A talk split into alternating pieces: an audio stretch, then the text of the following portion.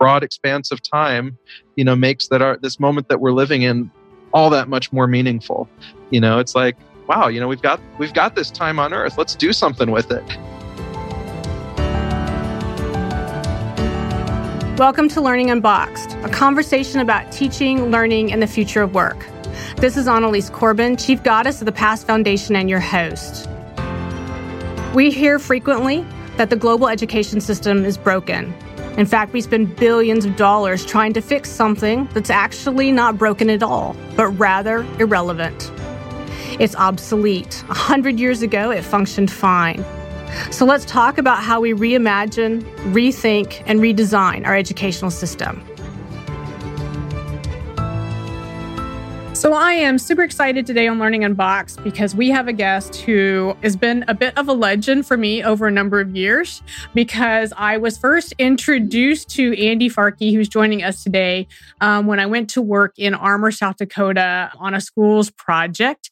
And the reason I was introduced to Andy way back when was because he was sort of a legend in the small rural community in the school because of the amazing things that he went off to do.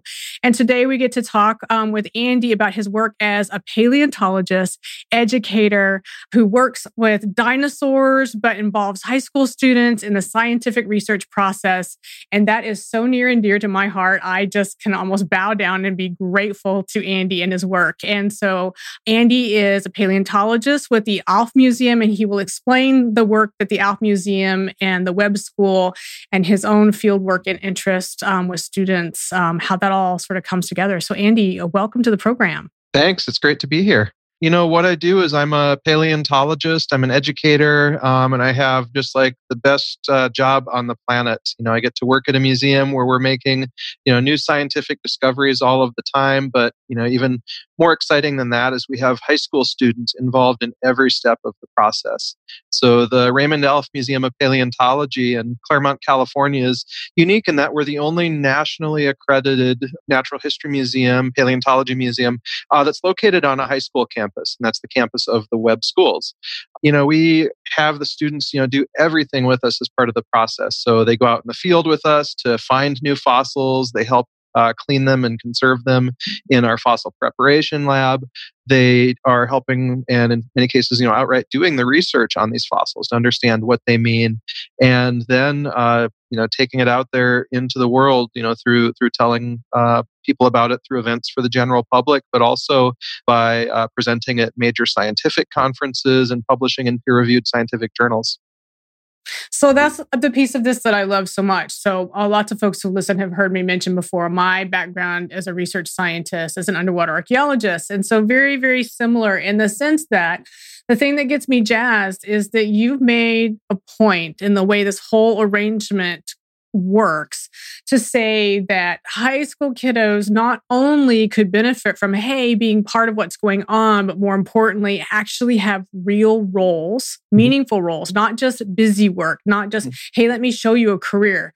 But honest to goodness, I believe that you're capable of doing this. And if you're not, I'm going to teach it to you and we're going to off and run and you're really going to be part of my team. Mm-hmm. Has that, so tell us a little bit of the context piece. So, which came first, the Alf Museum or the Webb School? And then how did those two sort of get connected together? Because you're right, it's amazing that the museum and the high school are all kind of one and the same in that mm-hmm. sense. So help the listeners understand the context piece because I think that that obviously has influenced so much of what you're able to do as it relates to having these kids very much by design deliberately part of your team. Yeah. So our museum was founded by its namesake, uh, Dr. Ray Alf. Uh, he was uh, came to Webb as a science teacher back in the 1920s, 1929, mm. and uh, he taught. I mean, because it was a you know small school then, and still a small school. You know, he did a little bit of everything. He taught mm-hmm. science, mm. he taught math, he you know coached uh, some some sports.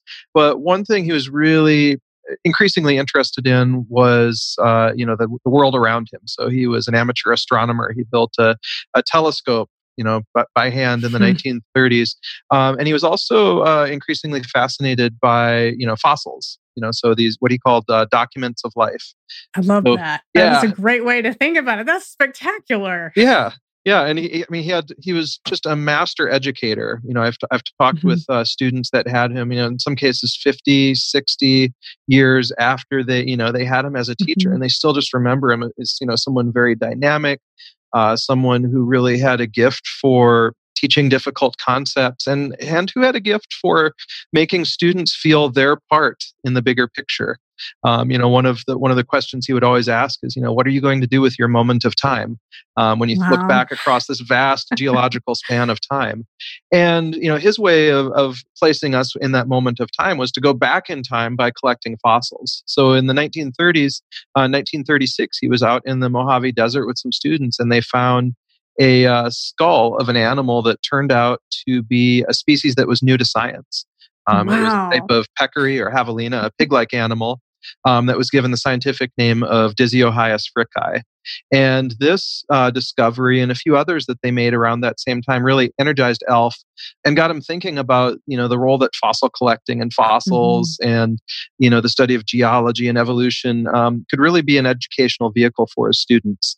Um, so they uh, started going on these these things called peccary trips, you know, named after that first fossil mm-hmm. they found. And uh, it's you know one thing led to another. They started building this big fossil collection uh, some of which had you know some real scientific significance. And you know many of his students were inspired to go on to careers in the sciences, engineering, and other fields. And even those students um, that didn't necessarily go into the sciences, you know, a lot of them talk about how, you know, having that bigger perspective, mm-hmm. you know, really has mm-hmm. grounded them and given them, you know, a different way of looking at the world. Um, so that's how that got started. And then our museum building itself was built in the late 1960s. After um, and then after Alf retired, the museum was was professionalized, really from being a personal collection mm-hmm. um, to something, you know, that's that's a much broader scientific facility. So that includes, you know, having all the, you know, the, proper storage cabinets and technology for that, having the, the, the labs and the staffing and all that um, to really, you know, make it not just a, a you know an educational collection but something that's a scientific collection for you know for the outside world too that is absolutely awesome and I'm so jealous. I mean, I am truly, truly jealous. You know, as one who loved my own scientific field and mm-hmm. re- field research and engaging with the the the act of discovery and the unknown, right? So to me, that's that's the passionate part. That's the reason I went into what I did because I loved I loved the digging, I loved the discovery, mm-hmm. and but I also loved, and I suspect I'm, I'm gathering that this is part of sort of your persona as well. I loved the sharing of that mm-hmm. knowledge, right? Yeah. That the teaching, so the learning from myself as a professional, but the and the, the teaching of my students, but mm-hmm. also the learning that I got from mm-hmm. my students as they learned how mm-hmm. to figure this stuff all out. Yeah. Um, those were some of the my very best days in yeah. the field, right? Yeah. Um, so so so I, I totally love and appreciate that so as the so the Webb school came first and then the museum was mm-hmm. built around this great phenomenal teacher Mm-hmm. And, you know, I have no doubt that there have been fabulous teachers in your experience that sort of helped you along the way. I can certainly say the same. And I, mm-hmm. and I think that that story that you shared about, you know, these students all these years later, that there's something to be said about not just a dynamic teacher, but a dynamic environment where you have the opportunity to grow and to explore. And one mm-hmm. of the things that I loved about what you put in the bio information that you sent over um, for our interview was the fact that you recognize that not every kid that you interact with is going to be a paleontologist nor mm-hmm. is it even your goal to make them a paleontologist yeah. but but the experience is giving them so much more so mm-hmm. i guess that one of the things that i would really love to sort of dig in a little bit is when the students come and they actually get to sit down and start working on a particular project with you mm-hmm. what how do you lay that all out? How do you help the kids? Or do they just come to it because they're at the Webb school and the museum is there, that they naturally by design understand what their role is going to be? Or mm-hmm. what's the process? How do you make sure they're ready for the experience you're about to give them? Yeah, so it's uh, it's a multi-year process really so as uh, so Webb is an independent school um, mm-hmm. which means we have some flexibility around curriculum even though you know we're aligned with you know in the science curriculum with you know the next gen standards and those mm-hmm. those sorts of things we have a lot of leeway in how we do that so it's uh, really exciting that we're able to, as part of our ninth grade uh, science curriculum, it's of course the biology class that many right, you know many yep. schools have as ninth graders, mm-hmm. um, but it's an evolutionary biology class. Um, you know, and really, you know, there's there's you know, I always think of you know biology best makes sense if you're looking at it through the lens of evolution, because that explains sure. the diversity of life and all these biological systems. Um, and one really important piece of evidence for evolution um, is through paleontology, the study mm-hmm. of fossils. Mm-hmm. And so we start students with basically just, you know, every student here gets exposed to a couple weeks of paleontology, you know, as a ninth grader, and they see how it fits in with the broader science of biology and what, you know, looking at at uh, you know transitions in the fossil record say about, you know, about how life has evolved. You know, we do a, a short field trip where they go out, you mm-hmm. know, for an overnight trip to collect fossils and see, like, you know, oh, we've talked about horse evolution. Look, I just found, you know, a toe bone from a, a three-toed horse. You know, how mm-hmm. cool is that? So, you know, they're really seeing that um, and seeing that that aspect aspect of science and discovery and action. And then for students that want to go in a little more depth, uh, they have as an, an, option as 10th or 11th graders to take a, a year long uh, course sequence. The first of which is, is uh, it's an honors paleontology class. So mm-hmm. they start digging into more of the the details of what paleontology is as a science. You know, a little more depth on the history of Earth. Um, but also alongside that, we talk a lot about you know maybe the things you don't think about on uh, necessarily automatically on the sciences. So things like how does a museum run?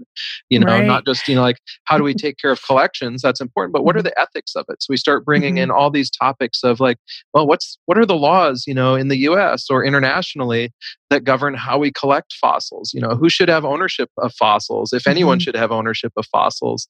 You know, what are what are all those, you know, things like what's what are the ethics of a museum? You know, should a museum like you know if it starts running short on money should it be able to sell its collections? Is that mm-hmm. how does that fit in with the definition of a museum? So we talk about all those sorts of things um, you know that that are of course related to paleontology but also you know speak to broader issues you know in society and culture in the world. Uh, so they start to see that it's not you know my, my goal is they see it you know i'm not just a scientist you know who's sitting behind a microscope. Like i have to think about these these ways mm-hmm. that I engage with the rest of the world. You know, because honestly, as a museum, like if we want support from our donors or whatever organizations support us, we have to, you know, really make a case for, you know, what we do, why we're important. You know, it's easy to, mm-hmm. you know, relatively easy in, in the best cases to get money to like do a new exhibit.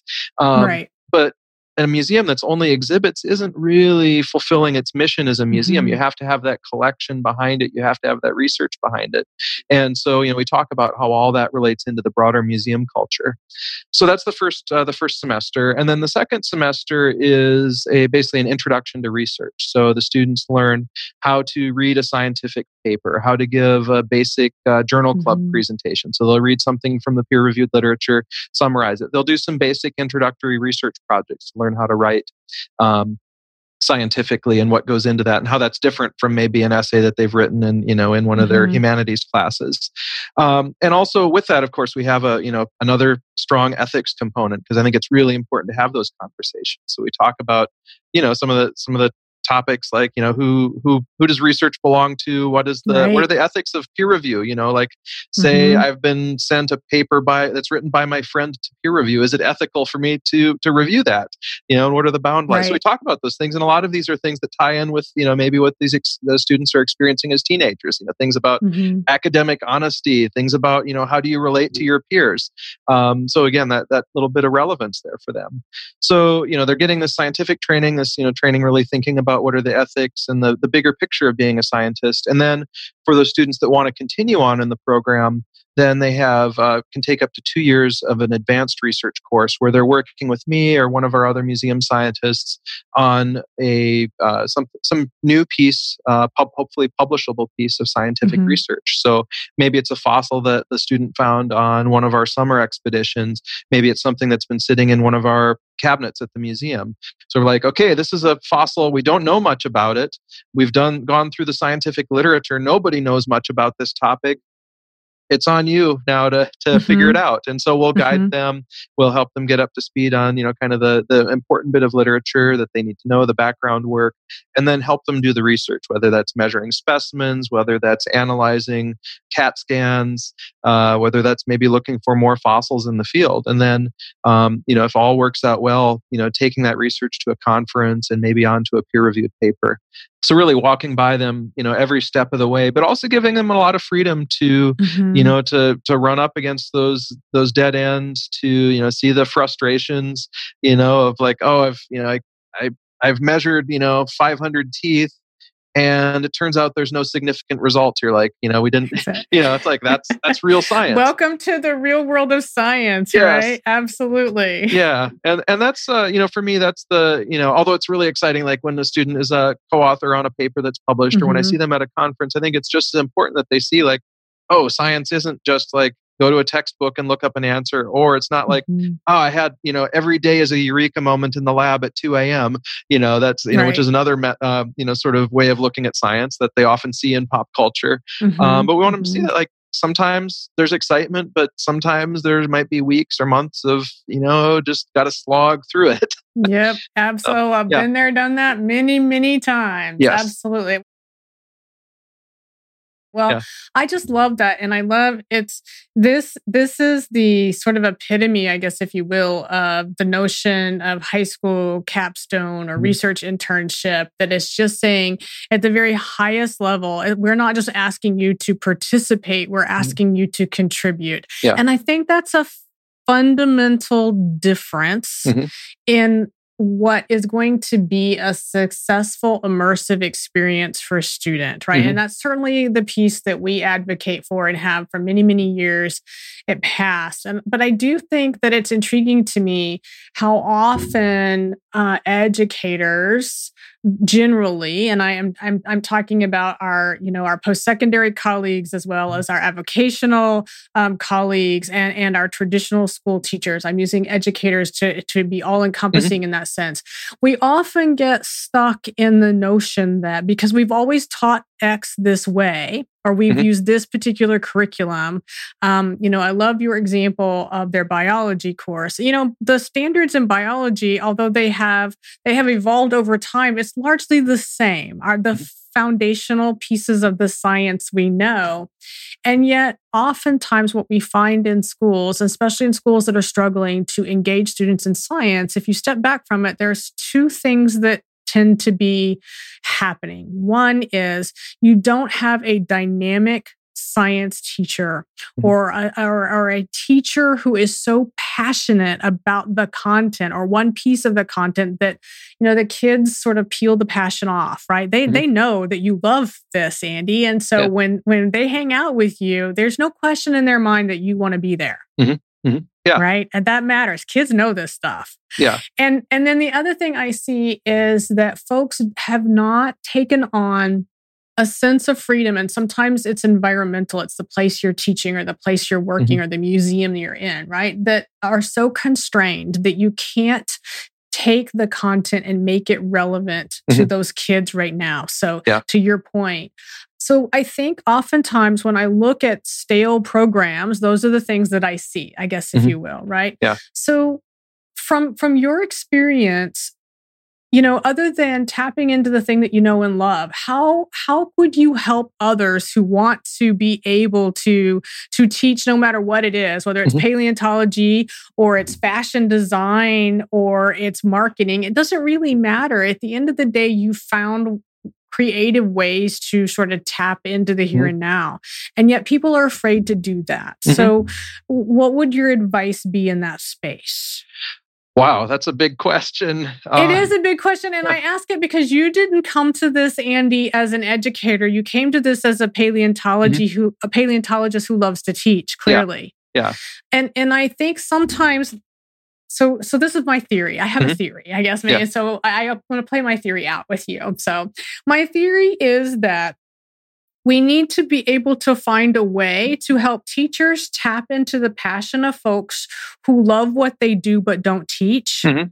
At the same time, we needed to help those folks who are incredibly passionate about stuff and help them learn how to teach others, even if it's mm-hmm. one or two. It doesn't have to be in a traditional classroom setting. Yeah. There's there's magic in the moment mm-hmm. where somebody can mentor somebody else to love what they love. Yeah. I guess that's what I'm getting at. How do we get to that magical moment in a variety of settings? And you don't have to have the answer, but I know you have insights because you're living this. Yeah. So I think one thing that's really helped me is, you know, I I am really fortunate to have some amazing colleagues here, you know, not just at the museum, but at the school. And, mm-hmm. you know, they're not, you know, some of them in science, some of them in other departments. And mm-hmm. so, you know, just, you know, chatting with them to see like what makes you tick you know? Like you're you're, you're a humanities teacher. What is it that like clearly good at it you know you have the students energy energized in your classroom uh-huh. like what what is it like what is it that you know makes you tick and often it's mm-hmm. that that background passion that excitement mm-hmm. sometimes it's coming from you know just having that that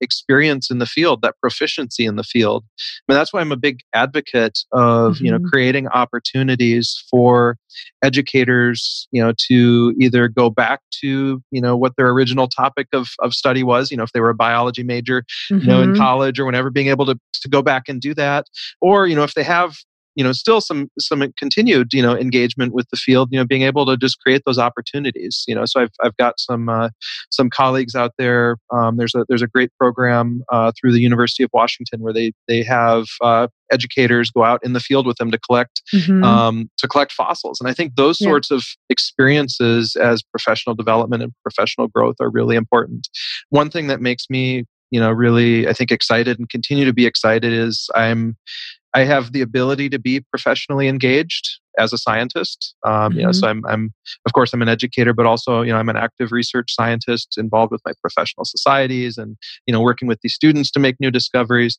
um, but that's a lot of what you know keeps me motivated and keeps me excited mm-hmm. is being able to have that freedom to do that. And I, of course, absolutely recognize, depending on circumstances of schools or mm-hmm. background, that's not always possible. But I think ways to, you know, creating ways for those sorts of opportunities for educators to, uh, you know, to to tap into that excitement, you know, mm-hmm. that that kind of what, what's current in the field, like that's so so important.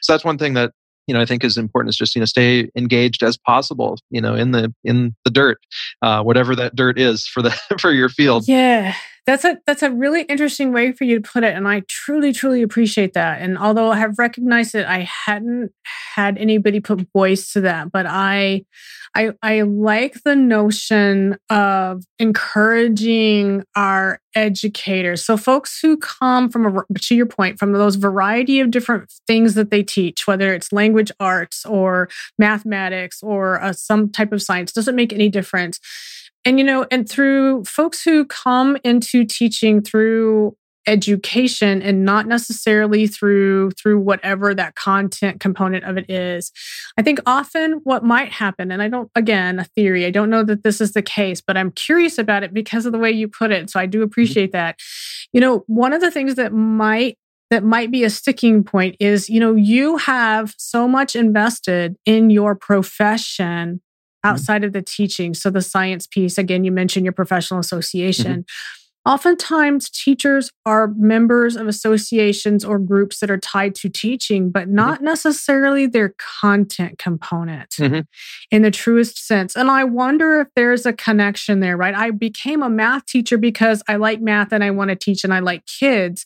But is there a component of math that I'm passionate about? And could I figure out how to tap into that as a mechanism to inspire and help teach my kids. And I wonder if maybe, maybe mm-hmm. that's one of those little levers that mm-hmm. we need to spend a little bit more time giving traditional educators permission to invest in their their content piece of their field, mm-hmm. right? Mm-hmm. For the inspiration and the passion. Yeah, yeah, absolutely. Because I think it's that inspiration and that passion that, you know, when I think back to some of the best, you know, or most engaging teachers I've had over the years, like they were, mm-hmm. you know, even if even if they didn't have a PhD in the field, you know, they had a mm-hmm. you know, a natural passion for it. And, you know, if someone's excited about something, they can get it's a lot easier to get students excited about it too you know, we used to have these post it notes that we used to have printed, and we would take them to every teacher professional development workshop that we did. And they, what they said on them was teach your passion. Mm-hmm. And we would start there. And, you know, that was the thing that we saw too is like, I don't care that you're the math teacher. Maybe, maybe you're the math teacher and you are a whiz at knitting. Mm-hmm. Well, okay, for starters, knitting is nothing but mathematics all played out, right? Mm-hmm. But but you know, so how to get you jazzed. Take that mm-hmm. thing that you love and let's see if we can help it be at least a springboard with your students. Because to your point, kids know whether they're little kids or they're older kids, they know when you mm-hmm. are so completely jazzed and into what it is that you're teaching them, mm-hmm. right? Yeah. and I think the other thing with that too is, you know, it comes, you know, from, you know, showing, you know, maybe that it, I, am not always the expert, uh, mm-hmm. you know, mm-hmm. letting the, you know, I, I, almost would use the phrase, you know, like, you know, showing the vulnerabilities, you know, that I have as, as a human and as a, uh, you know, as, and as a scientist, you know, and I think that's where I think especially high school students, they all, you know, they're we're all pretty cynical when we're teenagers, right. and many of us oh, are. Yeah. I remember being, you know, I knew so much about the world, you know, when I was 18 years old, and and you know, oh, it was all just, you know, it was all just, you know, everyone was, you know, trying to sell me a line, and but I think, you know, one thing that resonates uh, that I found with the teenagers that I work with is, you know, if they like, oh wait, scientists don't actually know all this, like, oh, there's there, there's something that's like less than perfect and mm-hmm. you know that mm-hmm. often resonates and gets them excited in fact i remember this is a, a few years back one of my students actually had a, uh, a score chart that he was keeping of times Dr. Farke was wrong, and uh, and you know this this was this was a you know a student really really motivated, uh, but we had this just like this great relationship where mm-hmm. you know it wasn't subversive in any way, but it was very much you know kind of a like you know there you just said something like i'm not sure that's right let's you know and so mm-hmm. we would, he would challenge challenge me and he'd be like oh i just found this in the literature that you know extends what we were just talking about you know things like that and okay we're going to add another tick mark you know to this score chart i'm keeping um, so things like that i think it's really you know being able to uh, to say i don't know or you know mm-hmm. let's check this out or oh i was wrong about this i think that often resonates well, especially as, as you get to more advanced science learners. You know, because mm-hmm. I mean, mm-hmm. really, that's what the process of science is: is saying, "I don't know this. You know, let's mm-hmm. find out." Or, "Oh, this seems weird. Does that is, could that be right?" And I think having those sorts of you know relationships, you know, no matter what the class size is, that uh, you know a lot of what teaching is is is about relationship building you know that that has to come in order to get you know student trust and you know student engagement if there's not that relationship there they're you know, they're not necessarily seeing you you know on that on that level as you know someone that's figuring it out alongside them mm-hmm. you know it can mm-hmm. be harder to get that trust it really can. And the reality of it is, and again, like I said, from years and years of being in, you know, so many different classrooms and communities, um, that was one of the pieces that we we have seen over and over again. And it becomes almost one of those Kevlar threads mm-hmm. around mm-hmm. when you step back and think about those great, amazing, successful teachers who, to your point, 50 and 60 years after the fact, they remember that teacher. Mm-hmm. And if you really dig in, what you discover is that that teacher was fearless, right? They mm-hmm. believed without question in the kids that they were teaching, that they were capable of so many different things and to go mm-hmm. on a journey with them rather than just absorbing information. Mm-hmm. And I think that that's a lot of the big difference and certainly some of those pieces that I feel very strongly about. You know, the other thing that I am really curious about, because like, here's what I can imagine, you know, folks are sitting back listening to this are like, oh my gosh, um, you know, Andy, Dr. Farke, he's got, he, he, he is, he's inspiring. Like, I want to be a teacher like like that, right? And mm-hmm. how do I tap into some of those pieces? But you know, I'm not in a community that has a school that that provides as many of those types of mm-hmm. free opportunities. Um, I, you know, I don't have a museum sitting on my campus, but I'm really, really passionate about X, Y, or Z, and so I want to start. I want to mm-hmm. start transitioning the way my students think and plan, and how how do I go about doing that? I always like to sort of, as we wrap a program, think about the things that people are sitting back listening, saying, gosh, I could do that, but. Yeah. And that's that's another big question. That's one I, I think about a lot. You know, I'm very cognizant of the fact that mm-hmm. not every school, in fact, very, very, very few schools have a museum on their campus. Not everyone can just walk down the hallway and pull out a drawer of a new species of, of you know, mm-hmm. dinosaur or something like that.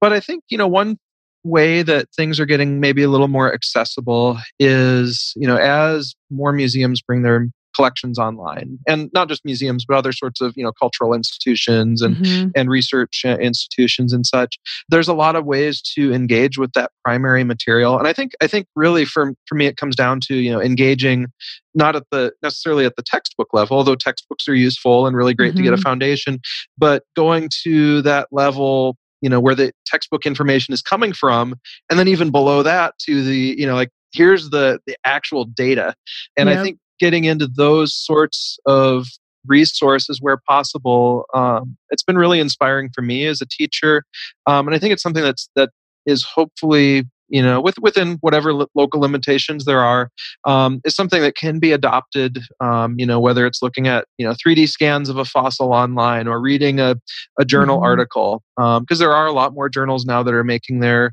you know their their research available you know online in, in a way that that's at at low cost or no cost. Also, I think you know there's different forums where you know you can you can point motivated students to to engage mm-hmm. with professionals.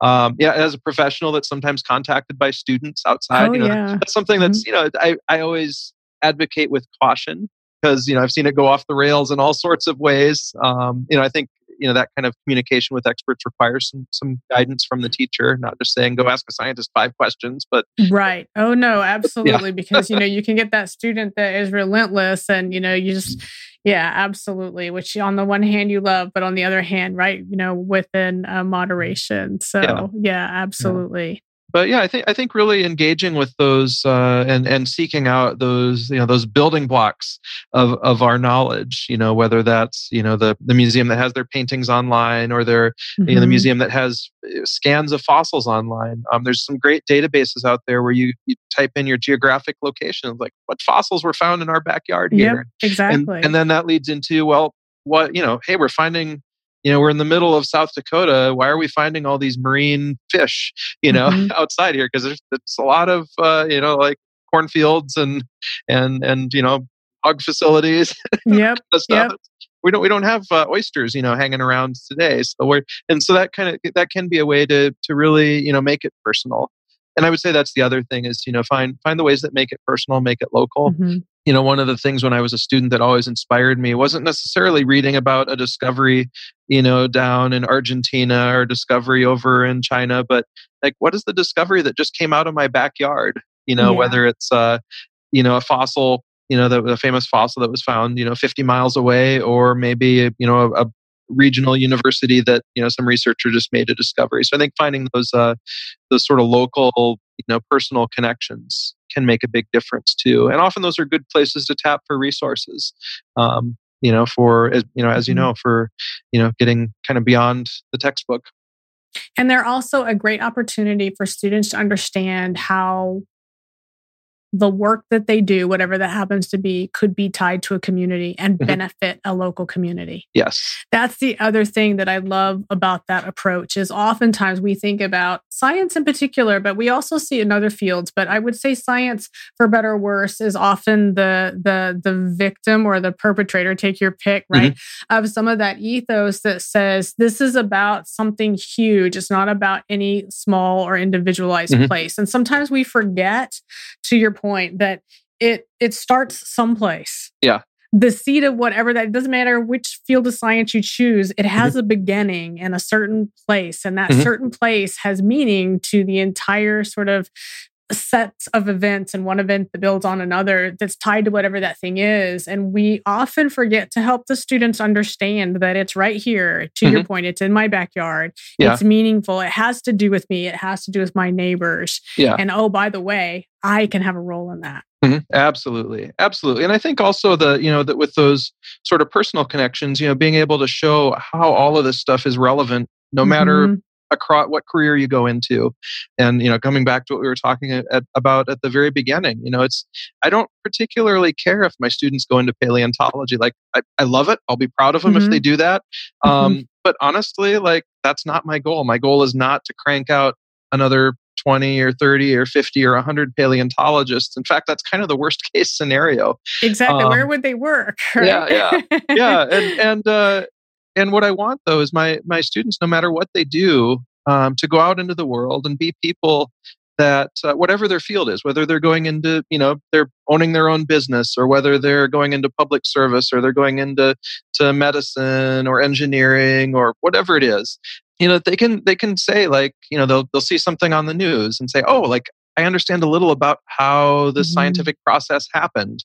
Or, you know, there maybe there's a, a local issue coming up in an election that has something mm-hmm. to do, you know, a ballot issue that has some scientific links. They can say, oh, like I can I can like feel a little bit comfortable reading into this. Or, you know, no, no matter what it is, that they, you know, they understand what science is, how the process works and you know maybe not be so intimidated when they see you know someone with a phd behind their name it's like oh mm-hmm. yeah well th- this is the process that's how they got their phd and this is how they're an expert in this field and this is the limitations of that expertise and this is the mm-hmm. you know where they're really they have some authority to speak so i think it's really you know just giving people uh, people in general, not just scientists, but people tools, um, you know, to look at the world and also, you know, beyond just like the, that practical stuff, just like looking at the world and getting excited about it. Because mm-hmm. um, how cool is it, you know, that you know there's places where you go out and you can pick up a fossil of an animal that lived 50 million years ago you know and, and you know to have that connection and you know getting back to what Ray Alf was talking about with our moment in time you know like one of the things that i really try and tell my students and and this goes back to Ray Alf's philosophy is you know we look at this the, the the age of the universe you know the age of the earth you know we have billions of years worth of earth's history if you're you know if you're going to be really nihilistic about it like oh wow i'm really insignificant in light mm-hmm. of that oh yeah um, absolutely but, you know, that's that's that's you know i think not the case at all you know like we i think that broad expanse of time you know makes that our this moment that we're living in all that much more meaningful you know it's like mm-hmm. wow you know we've got we've got this time on earth let's do something with it mm-hmm. you know may, take mm-hmm. advantage of it and you know don't be intimidated by this idea of, of big expanses of time because you know we're part of that we're part of that mm-hmm. story of earth and you know we can do a lot of good and you know reach a lot of people you know on that in that time on our planet with that moment of time well at the end of the day whether you articulate it that way or not you are you are crafting stewards of the earth mm-hmm. right yeah. um, your students who go through this program and get to have this fabulous experience with you back to your point whether they become a paleontologist or not they are good stewards of the earth because mm-hmm. of the experience that they shared with you so absolutely um, bravo for that, uh, Andy. And thank you so much for giving us um, some of your time, sharing your story and your experiences. Thanks. I have no doubt that there will be others who are just as excited about the work that you're doing mm-hmm. um, that I am. So thank you for sharing with us today. Absolutely. Thank you. Thank you for joining us for Learning Unboxed, conversation about teaching, learning, and the future of work. I want to thank my guests and encourage you all to be part of the conversation. Meet me on social media at Annalise Corbin and join me next time as we stand up, step back, and lean in to reimagine education.